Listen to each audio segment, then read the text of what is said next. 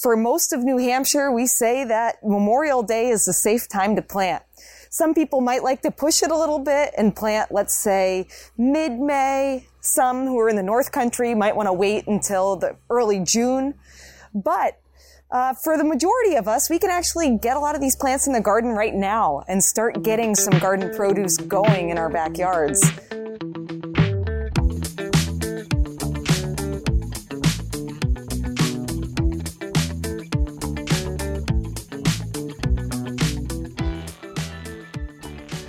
Greetings, Granite State Gardeners. My name's Nate Bernitz, Public Engagement Manager for UNH Extension. I am hanging out with my pals, Emma and Rachel. We just returned from Demers Garden Center. Uh, we had a nice little spring outing. Uh, and there were a lot of Granite State gardeners there with us. It was real busy, even though it was a weekday. There were a whole lot of people there early in the morning getting their shopping in ahead of Memorial Day weekend. You've probably been doing the same. Maybe we came home with a few purchases ourselves. Like I said, joined by Emma Erler, landscape and greenhouse field specialist, and Rachel Maccini, pesticide safety program manager. This is very exciting. So, first of all, Memorial Day weekend, end of May in New Hampshire, Zone 5, maybe Zone 4. Uh, what are some of the things you both want to come home with this time of year from the garden center? Great question, Nate. I am a huge perennial tree and shrub fan, so I'm usually shopping that section. And I am still in the hunt for a new small tree for the landscape near my home. I need something that's not going to get too big, so it's it's going to you know fit fairly close to the house hopefully is going to have some benefits to to wildlife to pollinators. So I, I, want something that has some flowers that will be used maybe some fruits that are going to be used. And uh, yeah i i still have some shopping ahead of me but i i saw some great options today when i was at the garden center. I, I just didn't pull the trigger. Okay give us your top three. Oh yeah great question. So i love redbud eastern redbud, Cercis canadensis. It's native to North America. So this is a plant that you'd find in eastern North America, but not as far north as New Hampshire. Has really, really cute little pea-like flowers. So the the straight species has purple flowers. You can also find varieties that have white flowers, different colors of, of foliage, different height trees, different growth habits, depending on on which cultivar you're growing. It's a, a good plant for uh, pollinators in the spring with those flowers. So definitely one of my faves. Don't have one in the landscape yet. There's also potential for adding another crabapple to the landscape here. Uh, it needs to be my criteria there. It needs to be small, so no more than 15 feet total finished height. I want it to have smaller fruits because the, the very small fruited ones are actually eaten by birds. Crab apples, I think, can technically go anywhere from, you know, a half inch to about two inches. If it's over two inches and it's called an apple. Uh, that's the distinguishing feature there between crab apples and apples is actually the size of the fruit. And I, I want to choose one that's that's very disease resistant. So still have a little bit more research ahead of me there to figure out exactly what I'm looking for. Um, although I think it gets a little bit bigger than what I ideally am looking for, but I really enjoy the variety uh, Prairie Fire. And then for a third plant, if I'm sticking with my same criteria here, I wouldn't mind trying to grow a serviceberry. So amelanchier. Uh, there's a, there's a few different species of amelanchier. All of them are good for pollinators in early spring. They have really nice, kind of delicate five petaled white flowers. And then they produce fruit that's edible. So people could eat them. They're not very tasty uh, on their own, straight off the tree, but they could be made into preserves. You could, you know, cook them up in all manner of ways. But probably even more important, birds really, really love them. Small mammals love them. So checking off a couple of boxes here. That is a, a plant that likes a, a richer soil, though. So the only challenge in my landscape is that up near the house, it's the soil's a bit drier and sandier. So if I get one of those, it'll it'll probably have to go in a slightly different area. But uh, yeah, lots to choose from, obviously. But those are those are three that are at the top of my list right now. Those sound lovely and kind of good to get into your headspace, see how you're thinking about it. Uh, Rachel, same question to you. Well, Nate, I'm in the um, the market right now for roses, and I actually purchased one today. It was wonderful. To, um, but unfortunately, they are a little more challenging to keep alive. I've had many, many, many in my landscape, and something I'm doing wrong. So I'm going to be talking to Emma about that and picking her brain about uh, maybe it's the soil I'm, you know, I'm put, putting them in, maybe the location. Not quite sure. I also picked up some tomatoes, which I don't start myself at home. So I thought this would be a nice um, jump start on getting those tomatoes in June and July. And also, we bought uh, begonias because I just love them and I'm going to put them in a hanging basket. So hopefully, we can all enjoy them. So, you brought up veggies, tomatoes. Um, Emma, you brought up some different trees. Rachel, you brought up shrubs, flower baskets, etc. So, a lot of good examples, I guess, when talking about assessing plants right you're you're at the garden center you're looking at all the tomatoes you're looking at all the roses you're looking at all the flowering baskets. What are you looking for specifically uh, when you're examining them? You're you're look you're walking all around them. You're maybe picking up the pod and looking underneath. You're closely examining the leaves and the stem, but specifically, what are you looking for, and how are you making that decision on which plant to actually take home with you? Well, that's going to depend on the type of plant that you're bringing home there are definitely different criteria for vegetables in my book, for annual flowers, for perennials, trees, shrubs, what have you. I guess we could start with talking about vegetable starts. You know, what, what I'm looking for when I'm selecting those to bring them home.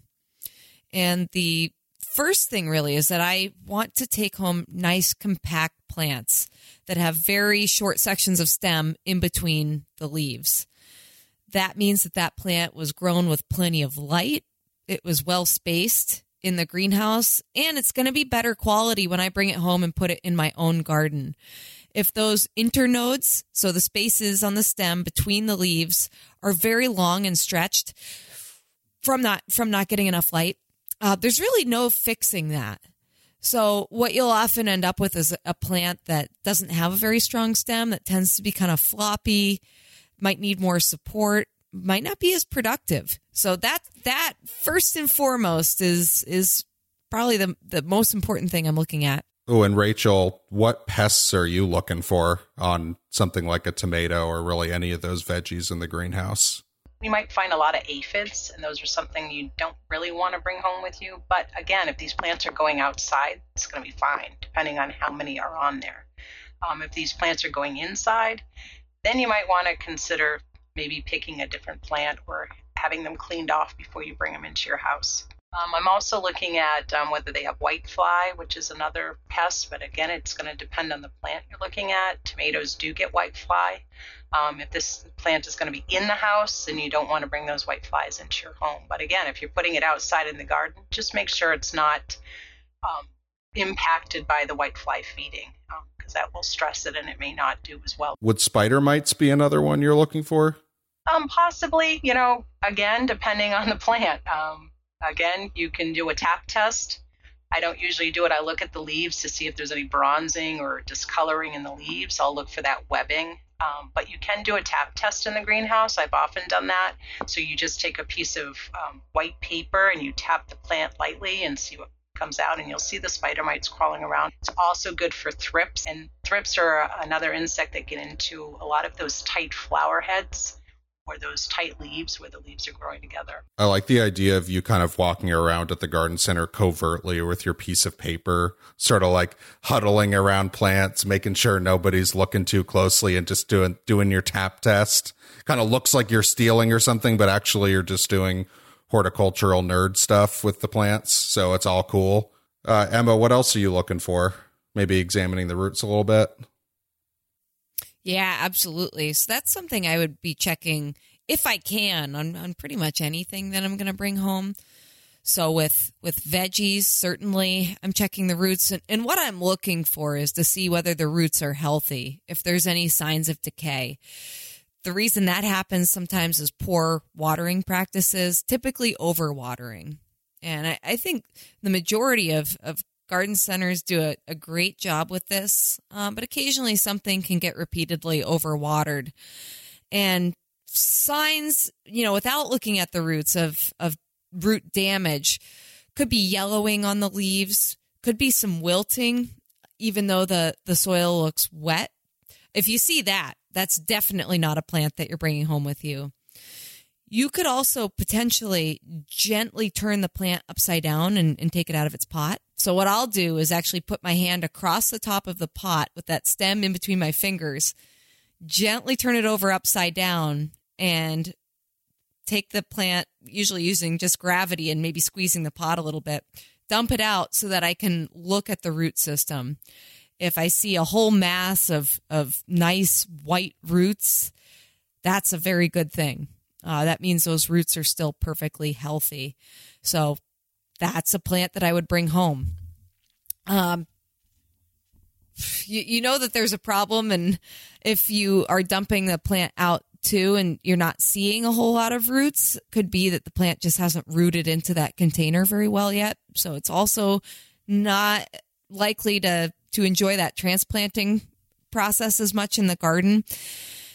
And uh, if it's very, very root bound, so if those roots are taking up every last square inch of that pot, you'll know that you'll want to transplant it right away because that plant is going to dry out in that pot very, very quickly. But the biggest thing, white, white, healthy looking roots, perfect. I'm happy to bring that plant home. If I'm seeing any brown roots or squishiness or not seeing many roots at all, I'm probably going to try to pick another one. And generally, with those really root bound plants, you do kind of want to tease those roots apart a little bit when you transplant, right? Can you overdo that? You could overdo it, yeah, especially with a vegetable plant or annual or perennial. Um, you you can overdo it if you're knocking way too much soil off of those roots. Basically, when you take these, if you're if you're cutting that root ball with scissors or clippers, or you're just doing it by hand, kind of ripping those those roots apart a bit. When you do that, you are uh, reducing the number of root hairs. So these very very fine little projections that are off the end of roots typically. You're reducing the number of those and that those root hairs are the most efficient at taking up water and nutrients. So when you disrupt the root system, the plant's not going to be as efficient at taking up water. So what that means is that you're definitely going to have to irrigate a lot. You're going to want to try to keep that soil consistently moist. If it's, let's say, an annual vegetable or, or flower, ideally you always want it consistently moist, but you're really going to have to pay attention to that within the first couple weeks that you've planted uh, that that vegetable or that annual in the ground, so that it it doesn't dry out and you don't lose it um, just because that root system has been compromised. That being said, I'm making this kind of sound like a bad thing, but loosening up that root system is is ultimately a very good thing for that plant because it will encourage the roots to branch out and grow away from the plant. If you don't do that at all, if you take the thing out of the pot and put it directly in the soil, a lot of those roots that are already spiraling, spiraling in a circle are going to continue to do that. Just continue to spiral around in a circle unless you break that habit and that's that's not good in that the plant isn't as resilient because it's only taking up water in a very small area. So and it's also just not going to be quite as well rooted or or have as much support in the soil because uh, those roots are all very very compacted all in that that little circle where you planted it versus having those roots spread out far and wide. And so with both flowers and veg vegetables like a tomato like a pepper or like a annual flower basket something that I wonder about and kind of vacillate between do I want to bring home something that's already full of flowers, full of fruit? Do I want to bring something home that maybe hasn't started to develop those flowers and fruits yet? I mean, in the case of a flower basket, I guess, of course, it's going to have flowers in it, but am I looking for something that's really full of flowers or maybe one that just has a lot of buds or really lush foliage. Um, how do you both think about that kind of question? I kind of look at both. I look at um, its flowering capacity, but also those buds that haven't opened.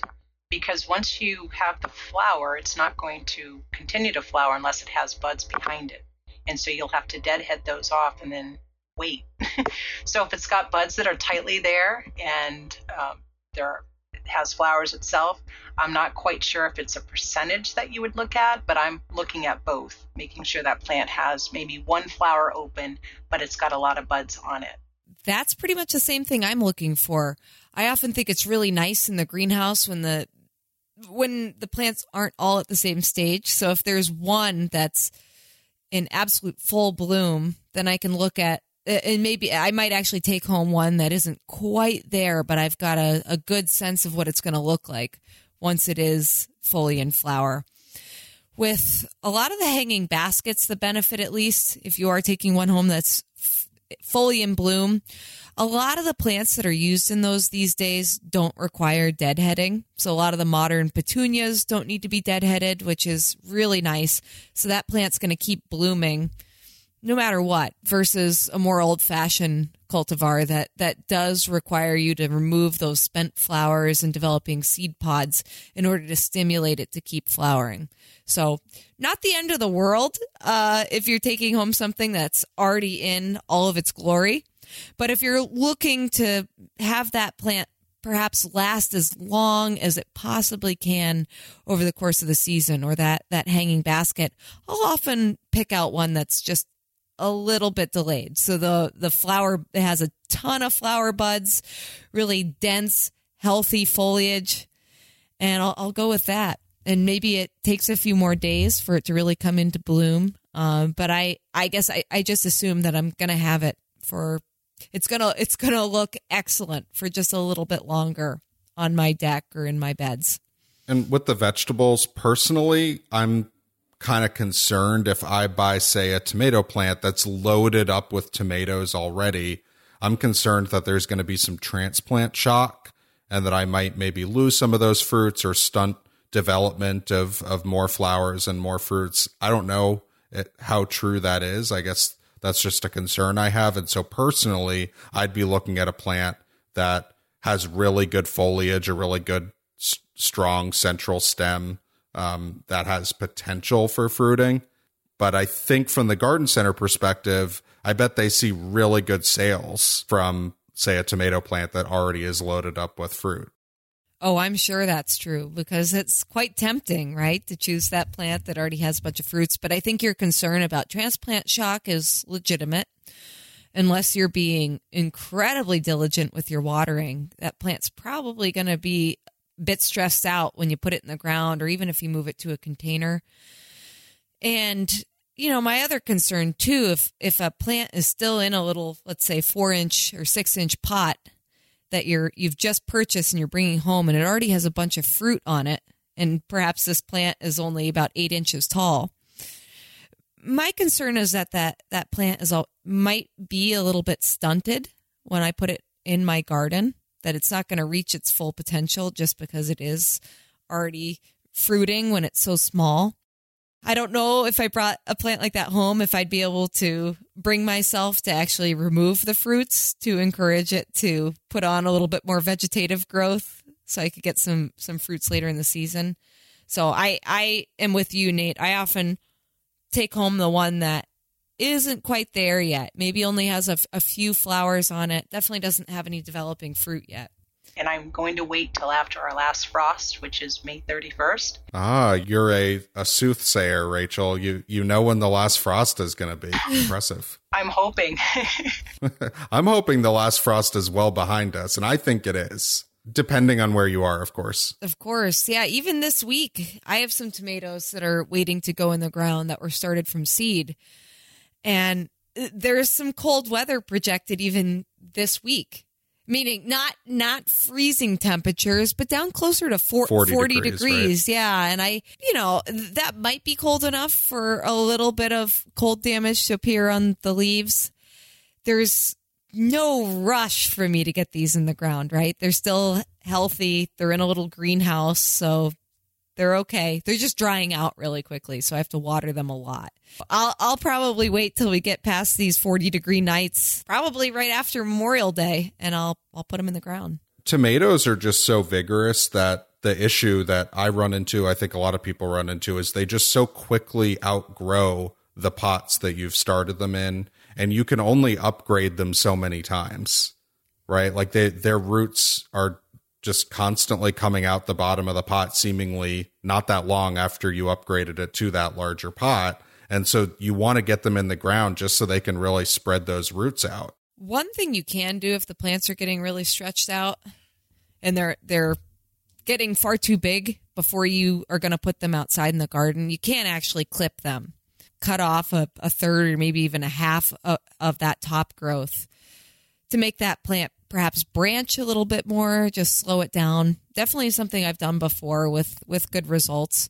So, looking at the plants that I have, that might be something that I want to consider doing. Knowing that I'm going to try to get them in the ground with within the week, I, I'm probably not going to do that. But it's totally legitimate, and they will send up a new stems from the basically that that axil area, the joint between where the, the leaf meets the stem. So you'll get a, whole- a whole bunch of new branches coming out. Well, Emma, I actually grow my tomatoes on a pot. So I bought the transplant, like we were talking earlier, and I'm going to be putting it into a flower pot that is large, and it anchors right on my front porch. And I had an excellent plant last year. The tomatoes were unbelievable. But this year we're starting with a new variety that I have not used.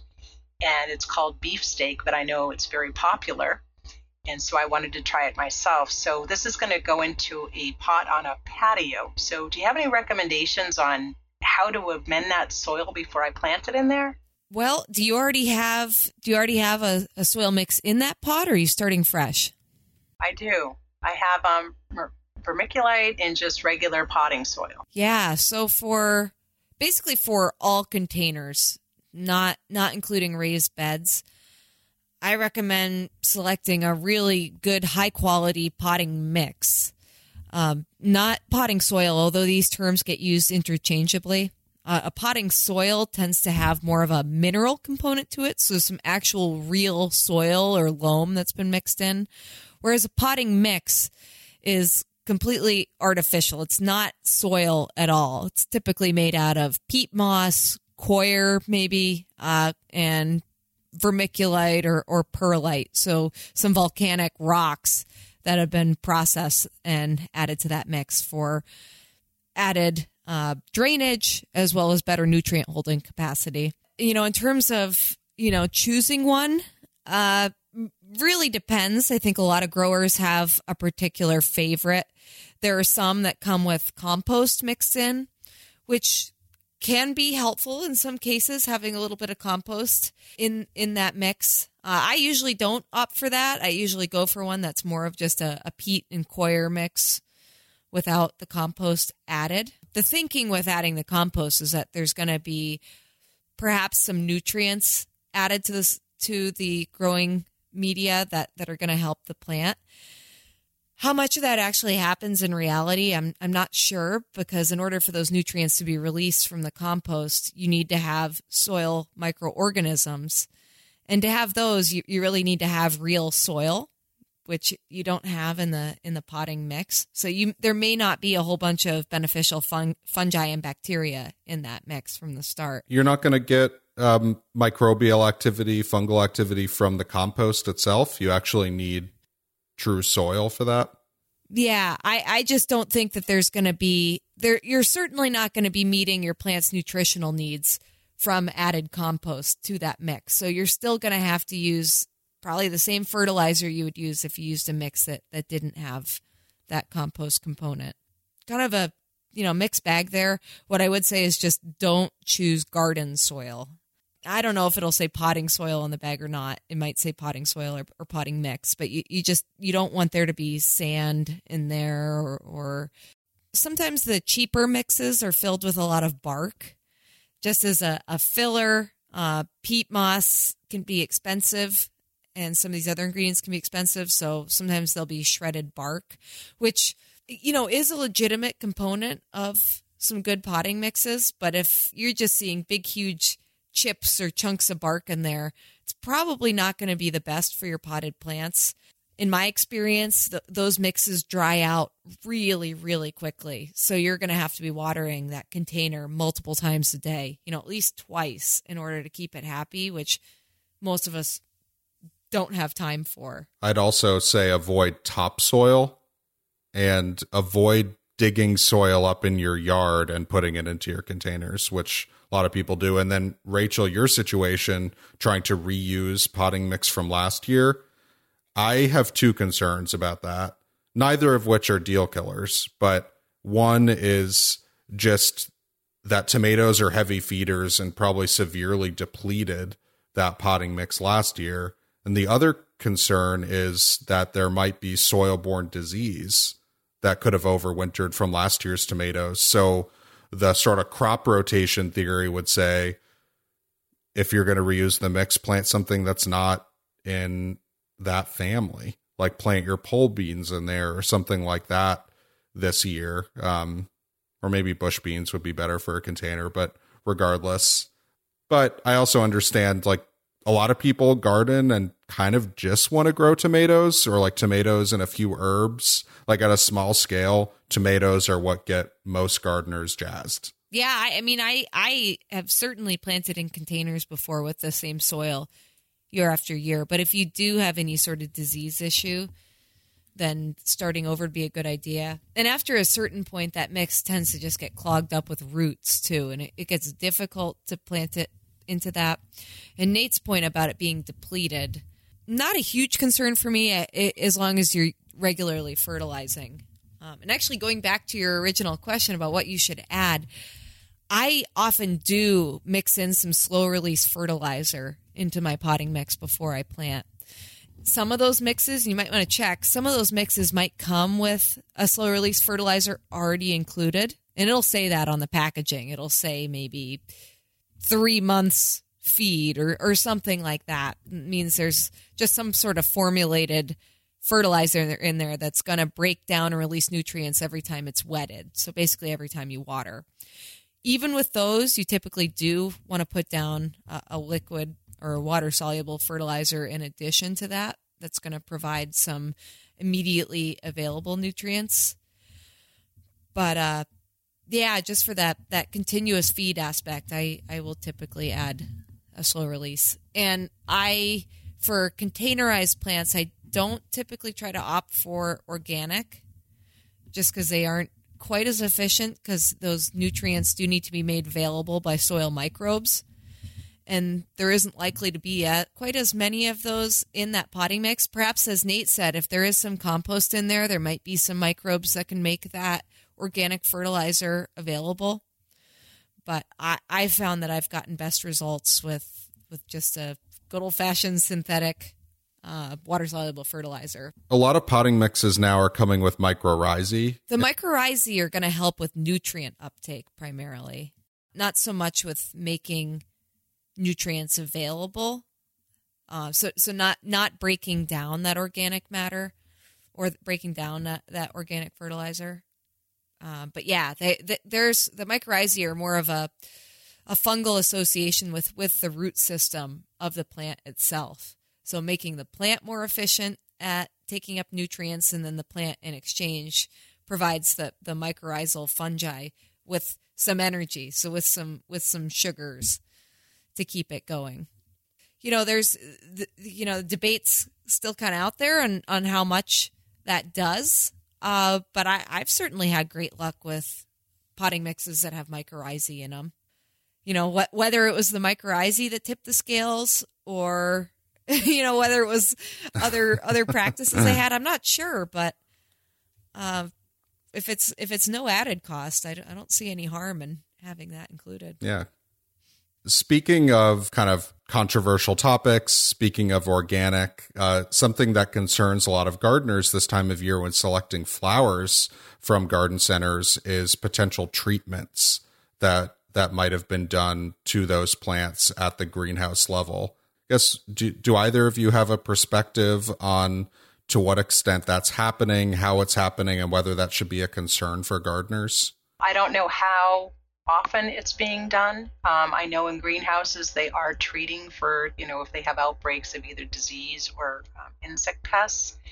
Really is going to depend on the chemistries they're using and how often they're using them. Um, personally, they're all licensed and trained to treat these plants, so they're not going to be over zealous with their applications. They're going to be following labels. And to be honest with you, I don't think it would be a, a truly a concern. I think people need to be more worried about what they're doing in their practices than what the growers are doing on their end. And I know there's been a lot of talk about um, imidacloprid being used or the neonicotinoids being used on plants. And I know they've been putting a stop on a lot of these plants taking that in and then reselling it. But again, there's been a lot of studies on uh, the impact on our pollinators, and it's not really just one variable. It's a lot of different things, and unfortunately, the neonics are getting all the the um, finger pointing. However, there may be concern. You know, if you're a consumer, you don't want to buy a plant that has been treated. That is your right and therefore you know you talk to your landscape place or wherever you're purchasing your materials and you talk to them about well, have the plants been treated or have they not when i'm bringing plants home for my landscape i'm not overly concerned about what was used in the production of that plant because uh, if it, it, in all honesty you know most of these i shouldn't say most but the majority of growers aren't trying to use pesticides. This is a last ditch effort in order to save their crop so that they can make some money on it. Uh, a lot of them are using beneficial insects or or you know other other uh, predators, I, I, should say. So they might be using nematodes, let's say. Uh, they might be using some of the parasitic wasps or ladybugs, that sort of thing. So there's they're already trying to do good things, and and growers understand too that if you are going to use a systemic insecticide, let's say that you're potentially going to be harming. Well, no, you wouldn't be harming your predators per se, but um, they don't they don't want to use this stuff just because it's expensive when you have to make a spray you know that's cutting down on your profits too. So it's not like this is just happening automatically. You know these folks are, are trained and they're scouting for these insect issues and that's really used as a last resort in order to try to save a crop. And when i'm shopping for plants to bring them home personally i'm i'm not overly concerned about that at all uh, what i am thinking about more is what i am going to do on my own property once that plant is home. You know, whether I am going to be trying to use any insecticides to keep something perfect, let's say, if I, I don't want any feeding on the leaves, that can be an issue, not just for pollinators, but for all sorts of, of native insects that are going to use plants in our landscape. Um, and with, with fungicides too, also just not not something that I'm overly concerned about. I think it's it's much more important just to think about your own practices in your landscape, what you're using, what you're spraying, um, and, and frankly, which which plants you're bringing home from the get go. Whether it's even something that a pollinator is really going to use, you know, if it's a, a marigold or something like that, there's not going to be very much pollinator activity on that from the get go. Uh, there, there just isn't that much on that flower that a pollinator can even use. There isn't much for for pollen or nectar. But if I'm bringing something like a salvia home that has these these tubular flowers that are full of nectar, like it's it's going to be getting a lot of use, and I'm going to want to be a little bit more careful around that plant. Yeah, that that brings up such a good point because oftentimes, most of the time, plants that might have been treated, say, with a neonicotinoid, would be an annual flower. And if your focus and priority is supporting pollinating insects, you're probably going to be wanting to do a lot of perennials, right? So, yeah, th- those annual flowers have a place, but I think if that's a real focus for you, increasing the number of perennials you're adding into the landscape may be something you look at as well. If wildlife, if pollinators are really your objective in your landscape, putting in native perennials and not forgetting about native trees and shrubs as well is going to be vital. the, some of the annual flowers definitely do provide good forage for pollinators, but hardly any of those are native. So they're they're not going to support the full life cycle of very many insects. There aren't going to be too many things that eat them, which some of us might see as as being a very very good thing because we don't want to we want our plants to look perfect and not have any chewing on them. But ecologically, they're they're not doing as much. Uh, and you brought up marigolds too. So there's a lot of demand for marigolds, and greenhouses grow and sell a lot of them. And I like marigolds, but I mean, you mentioned they're not particularly beneficial for pollinating insects, but marigolds do have some folklore attached to them as far as being a really valuable companion plant in the vegetable garden. And there, there are a number of other flowers that kind of get into that that same realm of being trusted flowers for vegetable gardeners to repel um, potential harmful insects and attract beneficial insects. Uh, what what do you make of of that? Is that something that you focus on in your vegetable garden, bringing home flowers like marigolds to to incorporate, um, or is is that not something that you place much emphasis on? I don't place much emphasis on it. I, I have certainly still had plenty of pest issues, even if marigolds have been planted in my garden or planted near certain plants. So I, I I'm not a big believer in companion planting, although there are lots of people out there that would disagree with me. And if there's something that seems to really work for you in your landscape, then I I would say keep doing it. Uh, if the marigolds really seem to be making a difference, or if if other planting combinations are really working for you, I will often plant marigolds in my garden just because I, I really love them. They're very nostalgic for me because I started planting those when I was a little kid. It's one of the first plants I got excited about. So I still plant them in the garden just because I like them. I, I like the way they smell. Uh, they they bring some happy memories. There are some other plants though that legitimately are used a bit more by pollinators and might bring more pollinators in. Uh, one I'm thinking of is borage which is a we've actually featured it before, but it has these really nice little blue star-shaped flowers that bumblebees love. And bumblebees are great pollinators for a lot of vegetable plants. So anything that's that's going to maybe get more bumblebees to visit the garden is is a great thing.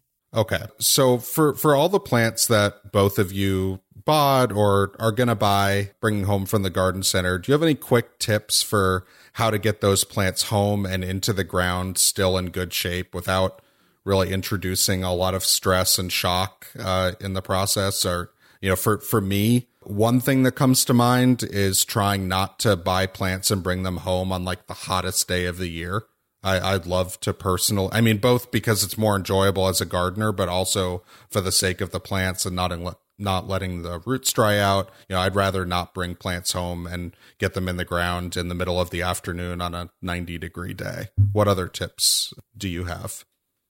Well, you want to just make sure I tend to hope that they haven't watered before I buy them because then they leak all over your car. That's one thing I can't Very stand. practical yep. advice there. Yep. usually, Maybe some plastic liner gets down in exactly, the car though. I put Protect like your a seats a little bit. plastic sheet or something just in case they have watered them. But um, you want to just make sure too that they don't fall over in the car. Have your place in your mind. Usually when I go, I have to decide what I'm buying and where it's going to go before I get it home because a lot of times you're out there and you get that buying frenzy and you're looking at all these plants you you pick up all these plants that you really didn't go to get and now you bring them home and it's like what do I do with them? I haven't had that you know certain areas tested you know the soil wasn't tested so can i actually put them in that place and are they going to survive? Because I, I try to stick to a list and it's not always the way it happens. You get there you start buying everything. And so yeah getting them home making sure i have a place for them and knowing that it's already been prepared for them to go into that spot is one of the things I would recommend. Right, because if you don't do that, there's one of two things that happens. One, you put a plant where it shouldn't go, or two, it just roasts on your porch. Exactly. As you as you struggle to figure out where to put it. Neither yep. of those are good things. I think something that we don't always think about is how we're actually transporting plants home. So Rachel made a good point about making sure they're secured and not rolling around in the car and getting I don't know, damaged in some way.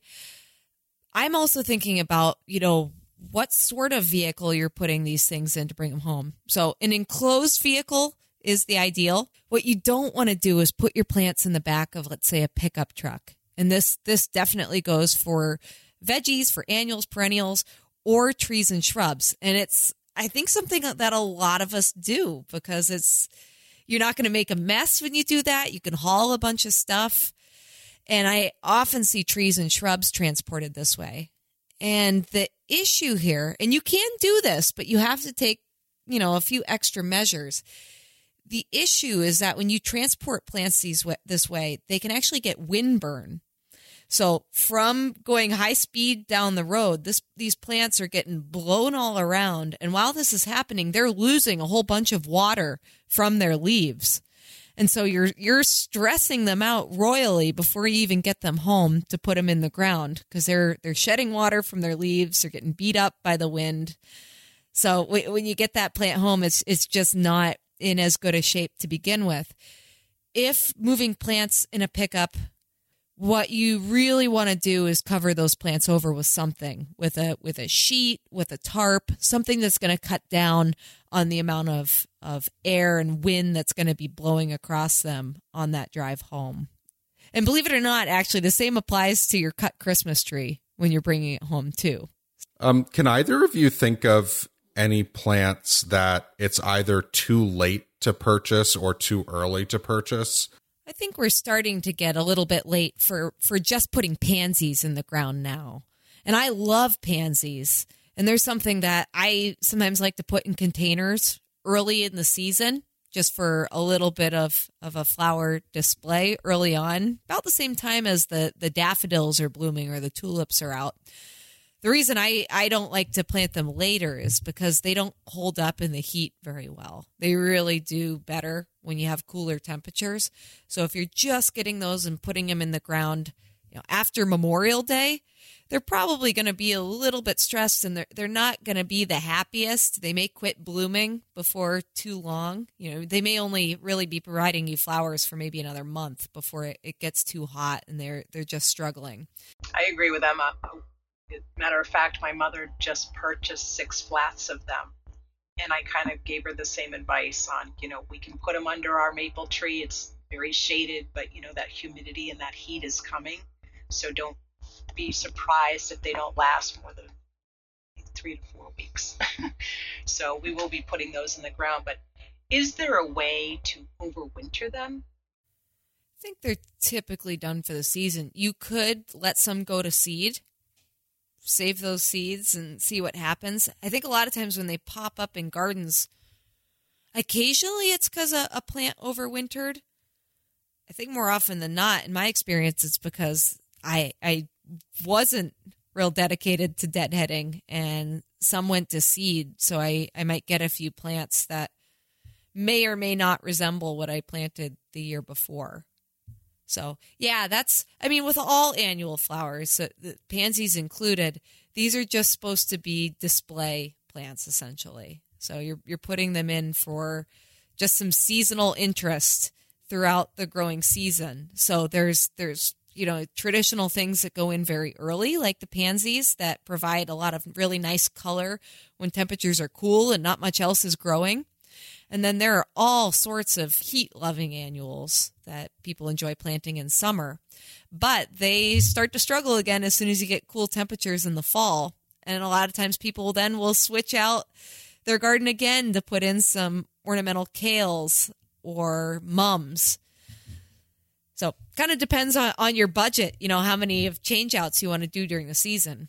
And I, I want to answer my own question and throw in my two cents. So I'd say that if you have not prepared a site and you're going to the garden center right now and looking at, say, blueberries, like it's kind of late to be planting berries and fruit trees and things like that anyway.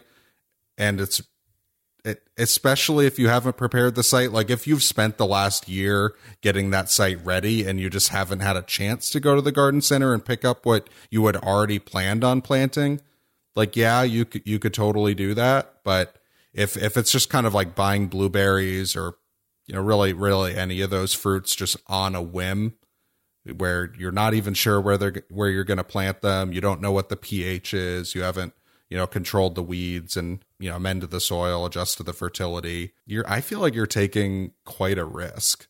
And with blueberries, especially, they're shallow rooted plants that are prone to drying out anyway. So, kind of an added risk specifically for blueberries in my mind. Yeah, I think that's totally fair. And elaborating on that, you know, outside of preparing the site, if you haven't taken good stock of what your site conditions are like to begin with, how much sun an area receives, what your soil's like, you know, is is this soil consistently moist? Uh, does water tend to puddle here when it rains or does it dry out really quickly? Is it sandy? critical to know in order to choose a plant that's actually going to do really well in your landscape with minimal effort and care on your part. And the sun exposure, like I mentioned before, you really need to know because things at the garden center are going to be clearly labeled, whether it's a full sun, part sun, or shade plant.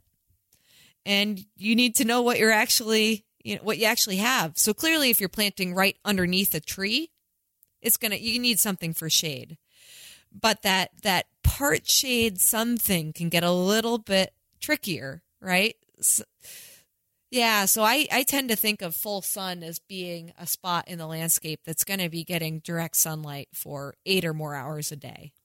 That's during the summer, right? That's during the summer, right? Yeah, or in the in the spring. I mean, there's nothing blocking light to this plant. And that's exactly where you want your vegetable garden. You know, it's just out in the open. It's getting that that heat, that sun. Part shade, you know, could could get some shade from a tree for for part of the day.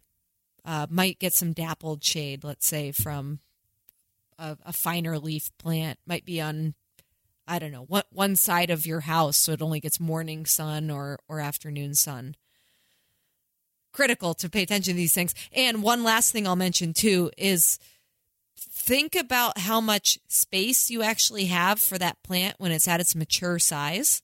So if this is something that's going to go, let's say, within five feet of your house, you probably don't want a plant that's going to get more than four feet wide when it is at its maturity. And this this really goes for trees and shrubs in particular, uh, because you it's a it's a classic mistake that people put things too close to their house, plants that get far too big or they put them too close together so those trees don't really have room to mature those shrubs don't have room to mature yeah and take our word for it because we get the pictures and see these it, the, see these issues once they're already untenable. We hear from people all the time who are trying to figure out what to do. Oh can i transplant this giant mature sized shrub because 10 years ago it was planted too close to the house or too close to another plant? So the amount that we hear from people with these issues, definitely take our word for it if you're planning on doing the same. And just quickly back to the fruits and vegetables, like fruits definitely need full sun. And I know that some people are in a tough spot because their properties don't necessarily maybe get full sun in much or even any of the yard. And if you're in that situation, like maybe I think growing fruit or growing vegetables that produce fruits is going to be a frustrating experience for you. And, you know, if you're growing something like blueberries, maybe you'll get some berries, but it's not going to be very productive. And you're probably going to be more prone to disease issues too.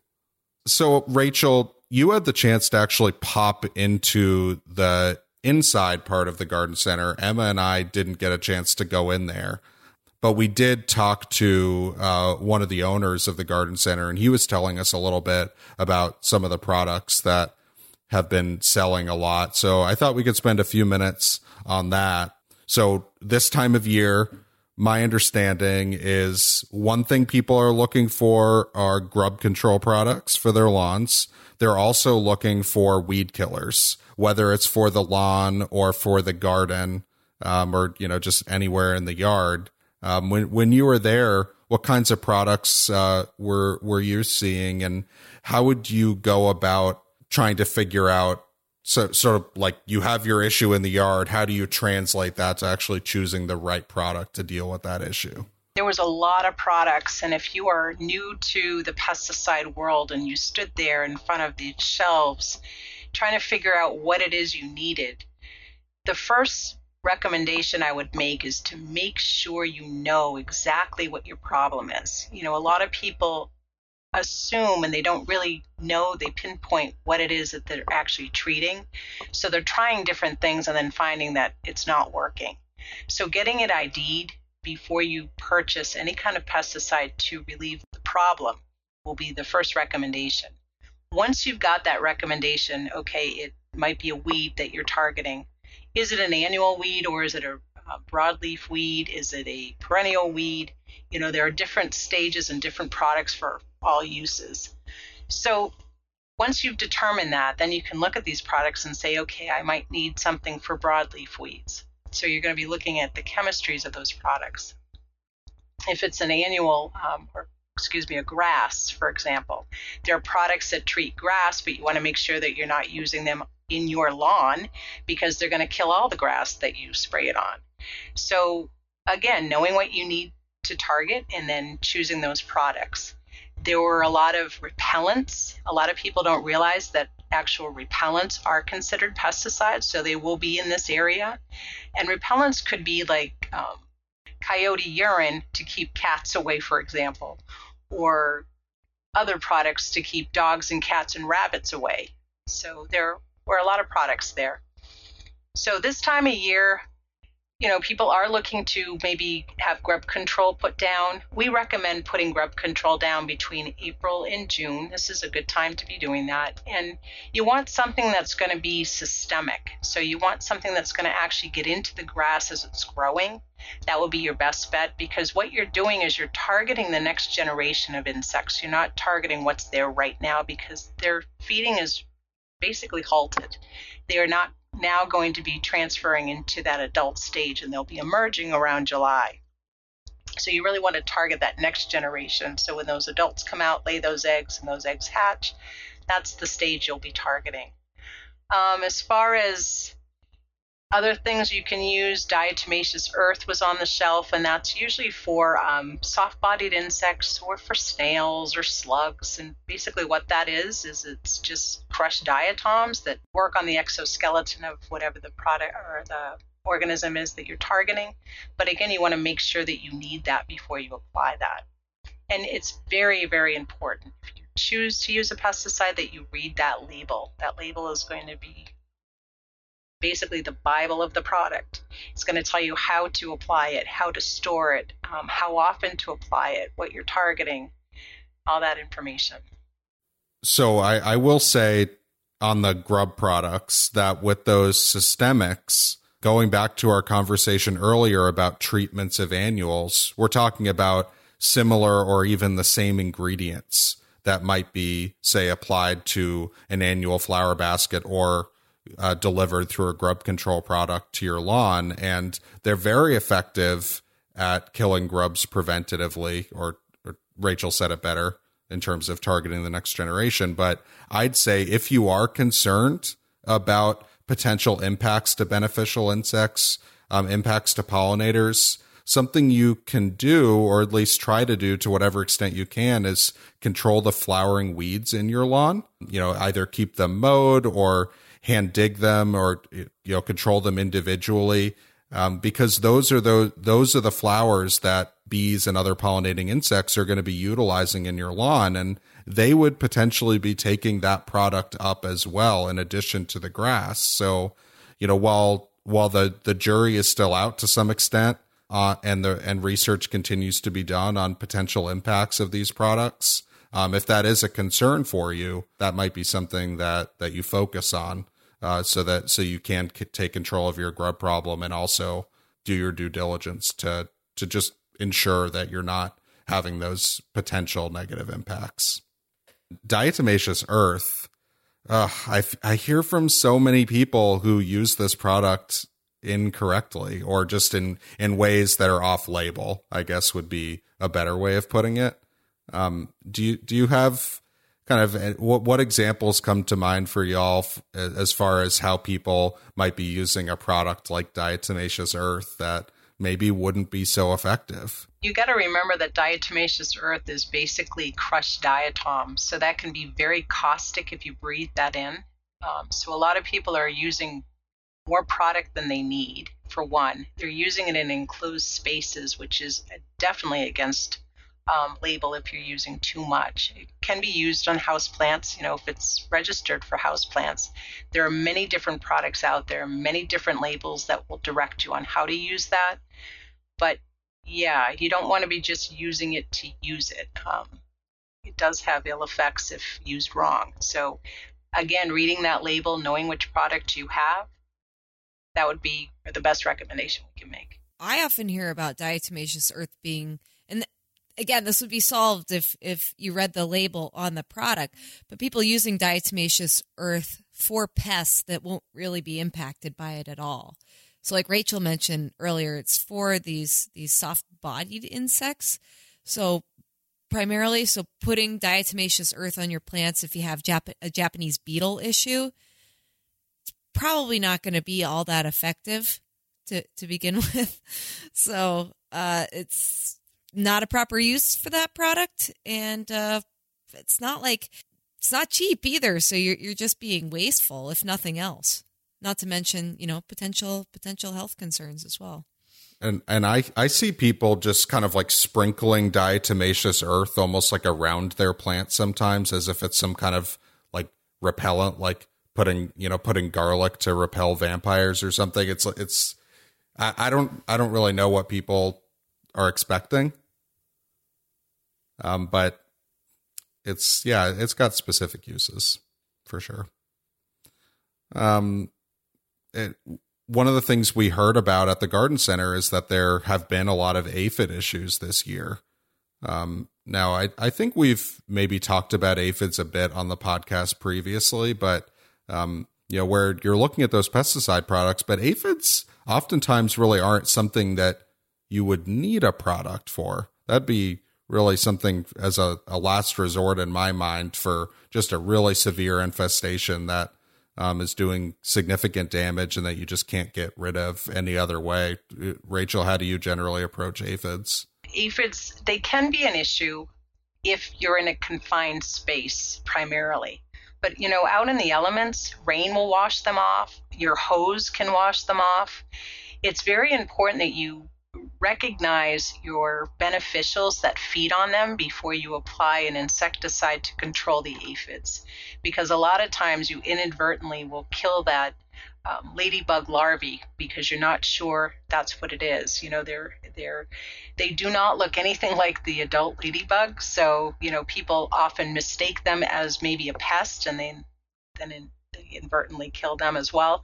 So it's important to identify, you know, if you, you have ladybug larvae, I would recommend looking them up if you do not know what they look like, because I know this is a podcast, so I can't really explain and you can get the full picture of what they look like. But again, they are beneficial. They're black and red, just like the adults, but they look totally different and they feed on 50 plus aphids at every sitting. So those are beneficial. So if you have them, you want to make sure you keep them alive. There's also a, an which is a wasp, which actually uses the aphid as its food source. The um, female will lay an egg in that aphid, and then that aphid will be consumed from the inside out by this um, parasitic wasp, which is also beneficial. And you can often see those cast skins on the plant. But if you're not looking at that, you're not seeing that those beneficials are doing their jobs. And if you're wiping out all the aphids with an insecticide, you're also killing those beneficials. Some garden centers, I, I don't think I saw any at this garden center, but um, some anyway, sell beneficial insects.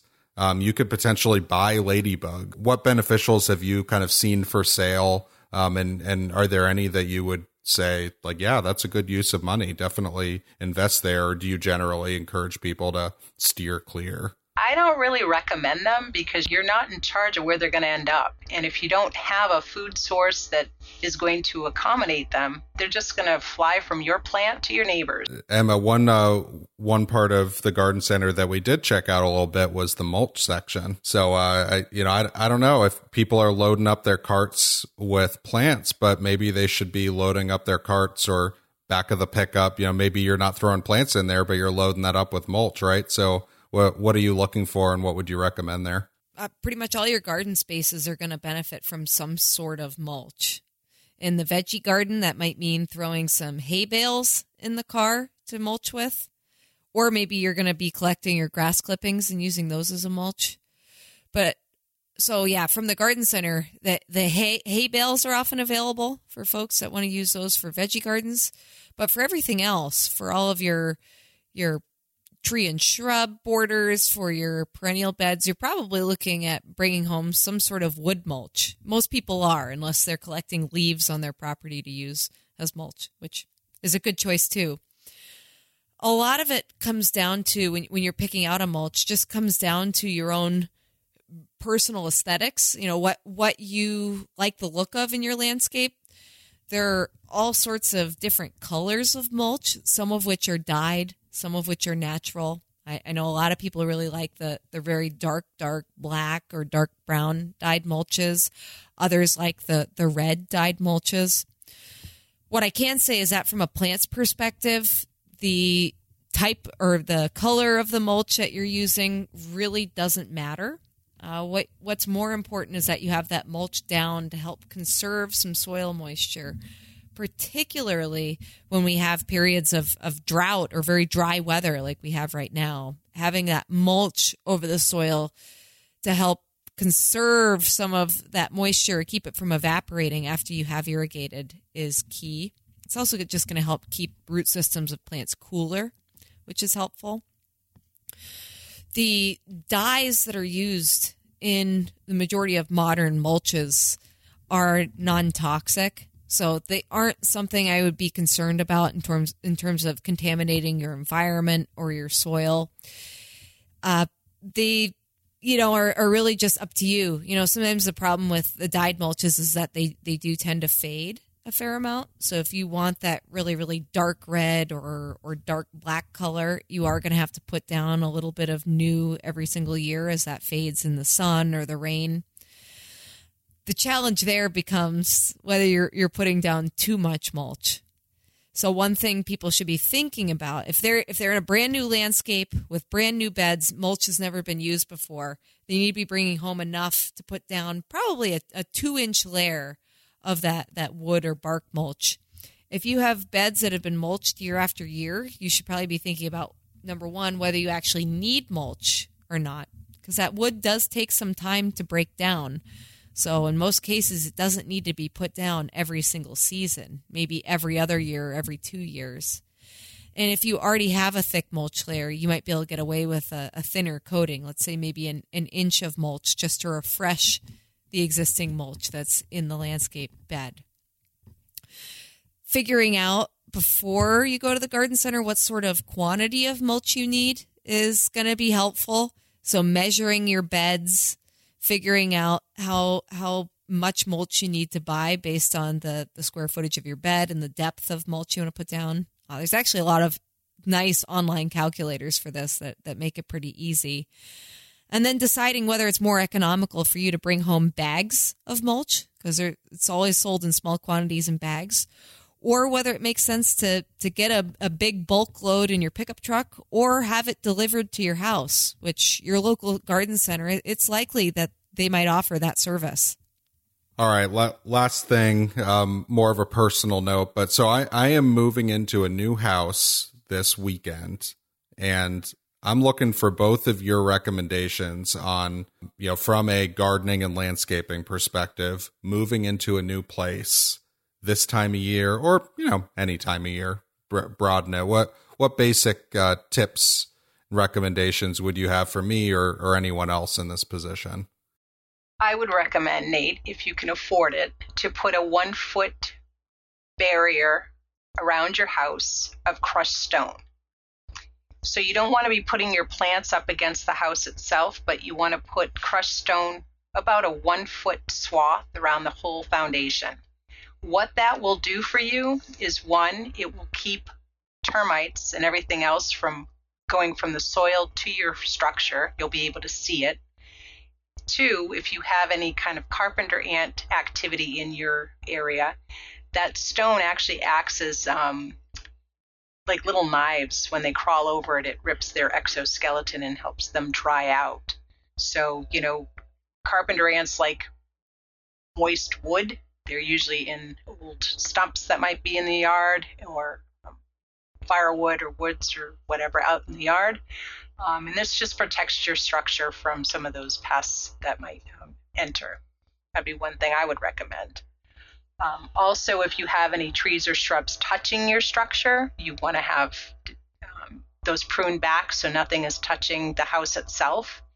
And, you know, Emma had mentioned earlier about putting the plants in the right place. A lot of times we put those foundation plants right on top of the house. You want to make sure that you have a breathable area because you don't want that siding to get moist and wet because then you end up getting rot and then again, looking at ticks, I don't know what your property layout looks like, but you want to make sure that you have a lot of air circulation. Things are pruned so you're not um, getting those prime areas where you've got high humidity and moisture, which could be your tick habitat, um, you know, close to the home as well. Yeah, I'd have a little journal going, Nate, where you can keep track of what the site conditions are like on your property. So look at how much, how many hours of sunlight certain areas are getting to figure out where the best spot for the veggie garden is going to be, uh, where you might be thinking about maybe putting in a, a tree or some shrubs, maybe a few perennials for those for those pollinators that you want for your veggie garden. And you can get your soil tested any time of year. So getting your soil tested right away doesn't hurt. Because like you mentioned if you decide that you really want to grow blueberries let's say or or some fruit trees being able to make those amendments now for planting next spring let's say is going to be great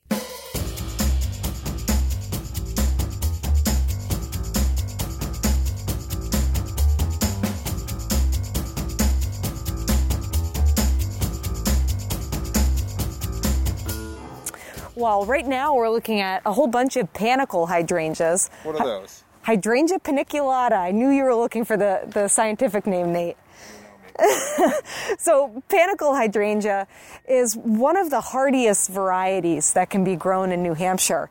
That means it can be grown down to zone three. And most of the state is within zone five or at least zone four. So, very safe very safe. These plants are going to bloom kind of no matter what. And another reason for that too is that they bloom on new growth. So even if they're damaged by the cold over the winter, or even if you make some sort of pruning error, let's say in the in the fall or the spring, you're still going to get flowers no matter what. So this is definitely one of my favorite varieties, or I should say species, for New Hampshire. If you look behind you, we see uh, some big leaf hydrangeas Hydrangea macrophylla. And this is a species of hydrangea that primarily blooms on old growth, which means that those shoots and stems that were produced last summer produce the majority of the flower buds. And those flower buds are going to be at the tips of the branches. Sometimes, you know, people might get into a little bit of trouble with these, either because it gets too cold in the winter. This is really a plant that's happiest in zone five, zone six, even, if you want consistent blooms. And uh, if we get a really cold winter in New Hampshire, oftentimes those flower buds don't make it. So this is, of course, I should say, this is the blue hydrangea that so many people want. If you want blue, you have to grow a big leaf hydrangea. Now, one other thing to consider though is that a lot of these newer varieties are considered reblooming which means that they will flower on both the old growth, and those are the primary blooms, as well as some on the new growth of the current season. And with breeding efforts, this is getting better and better, and a lot of the newest varieties are more consistent, so you can count on having at least a few blooms on your hydrangea. So if you were expecting your shrub to look like, let's say, a hydrangea on Cape Cod, mm. and you live, let's say, in central New Hampshire, that may not be realistic. That may not be what you're actually going to get. All of these big leaf hydrangea plants are going to be hardy enough to survive our winters in New Hampshire. There's no question about that. The question is really how many flowers you're going to get.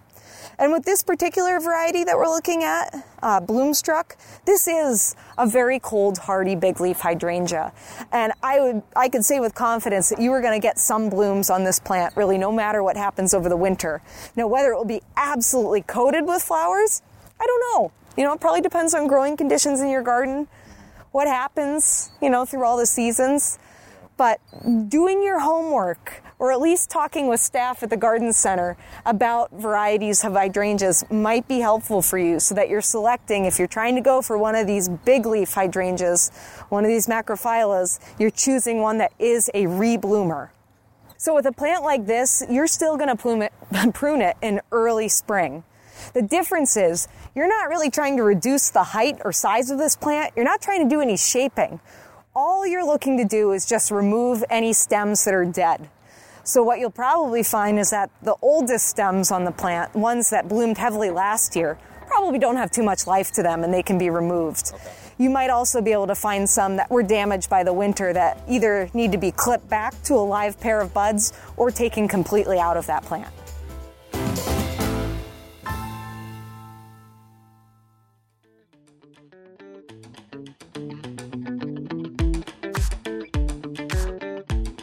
All right. Well, we covered a lot of ground today. Hopefully, people uh, picked up a few ideas, insights, tips uh, that'll help your weekend trip to the garden center and your your weekend gardening go go a little bit better and, and lead to hopefully your best gardening season yet. I we may be in for another dry year. We'll see. Hard to hard to look into the future, but it is looking kind of that way after a dry year last year too. So that's going to be a consideration for all us gardeners on on mulching and conserving water um, in you know in any way that we can. But that aside, uh, hopefully this podcast is uh, giving giving you a, a, lot of ideas to take your gardening to the next level. It's it's sure been helpful for me.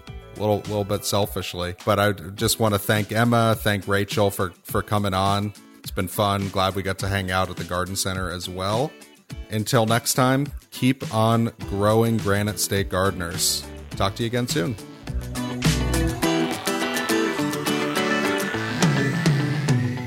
Granite State Gardening is a production of University of New Hampshire Cooperative Extension, an equal opportunity educator and employer. Views expressed on this podcast are not necessarily those of the universities, its trustees, or its volunteers. Inclusion or exclusion of commercial products in this podcast does not imply endorsement University of New Hampshire, U.S. Department of Agriculture, and New Hampshire counties cooperate to provide extension programming in the Granite State. Learn more at extension.unh.edu.